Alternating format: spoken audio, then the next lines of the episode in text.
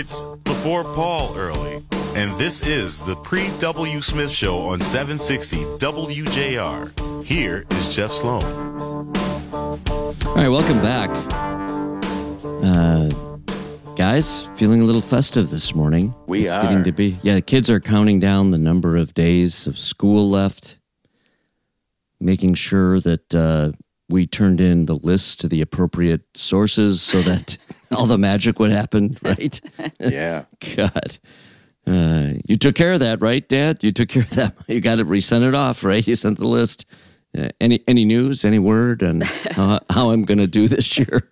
Oh man, uh, making sure they know at the last minute. That is, you see them all of a sudden get, be good, right? Just in case to make sure they make the list. And make Uh, sure they leave out something good for Santa. right. anyway, it's that time of year, feeling festive. We're ready to wind down the year and and uh, head into the holidays. Listen, as I say, feeling festive. So around Michigan, we love focusing on our great beloved state of Michigan. We really do on this show.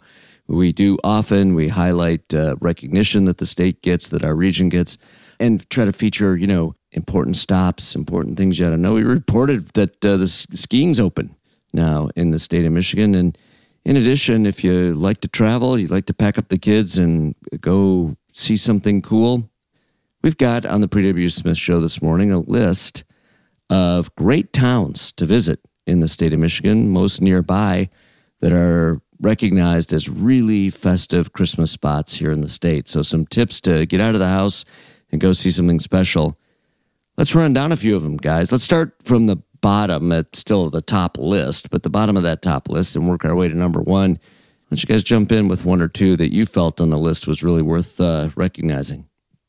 You know, I actually, I'm happy this one made the list because this is, I think of this as a summer destination, but Frederik Meijer Gardens in, um, in Grand Rapids. I've been there a few times in the summer and it's so beautiful.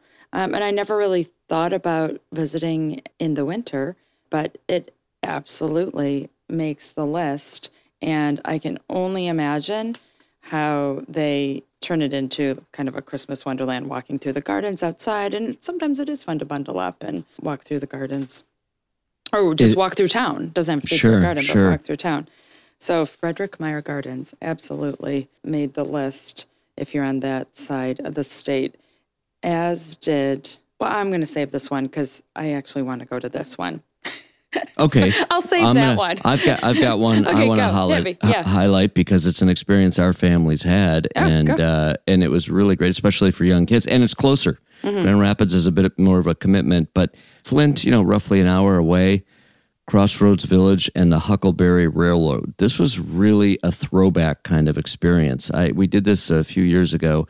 Went up to Flint. You go to Crossroads Village. You board the Huckleberry Railroad. You travel to a destination to Christmas Town, you know, kind of thing. You and the kids get out. There's uh, things for them to do and see, and they set this whole thing up so you really feel like you're you literally feel like you've landed the North Pole uh, at the at the other end of the trip, and uh, they just absolutely loved it. It was throwback. It was simple, but yet really special. I think the idea of you get on the train and you go somewhere and you really feel like you're a million miles away, you know, uh, even though you're probably five miles away.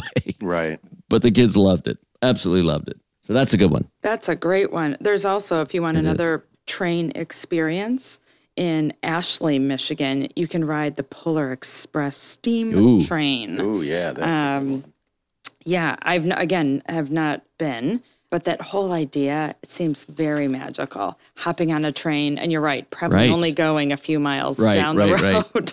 Right. but there's something about it that does feel so so magical. As does Greenfield Village. Have That's you a been good there? one. Ah, yeah. that's a that's a great one. Talk about throwback. Talk about throwback. Oh my That's God, it. the carolers. And they're all in costume. They're beautiful. Greenfield Village. This uh, that's a great one. One more. We'll just touch on one more quickly. It seems to be at the top of everyone's list, and that's Frankenmuth. Absolutely. So Frankenmuth this time of obvious. year. Beautiful. Absolutely beautiful. Beautiful. festive, all decorated and in the spirit. you can't help but feel Christmassy when you're in Frankenmuth. Yes. And uh, So there you have a few tips. We have a few more. Maybe we'll do it on another show, but uh, there's a few to get you started anyway. That's for sure. And we've got Ann standing by. We've got, of course, the Paul W. Show coming up in the next hour. Ann, what do you have for us today? Good morning. Well, good morning. Good morning, Jeff. Good morning, Mark and Kristen. You know, Jeff, interesting story that started developing last night. This 30 year old FTX founder, Sam Oh, Bankman God. Fried, Oh, yeah. Oh, facing yes. fraud charges, arrested in the Bahamas. What do you think of this cryptocurrency Oh. guy? You know, listen, here's the thing. First, you have to ask yourself, what do you think of the whole crypto thing? What do you think these NFTs and all these other things that drove a lot of these kids to big, quick, fast riches? It's the wrong way to make it in life. Every everyone can buy a lottery ticket and get lucky occasionally, but this guy rode the wave of a rising tide. And eventually, it was a last fool standing kind of circumstance, and there were no more fools standing, and everything imploded. Uh, apparently, he mishandled funds. Yeah. Lots Oh, of money. How did that happen? uh, it's called You young just kids. trusted just him? uh, with it. But you know what? He had early, major, mega success. And that fueled it. People jumped on board, institutional investors jumped on board, built credibility. All of a sudden, you had a train to disaster on the tracks. It's kind of a wow. We're going to watch this. You know what? I'm gonna I'm gonna listen story. in to you guys. I want to hear more about it because it is an interesting story. Um, uh, it's a lesson for our time. That's for sure. Yes, it is. Yes. All right, is. good.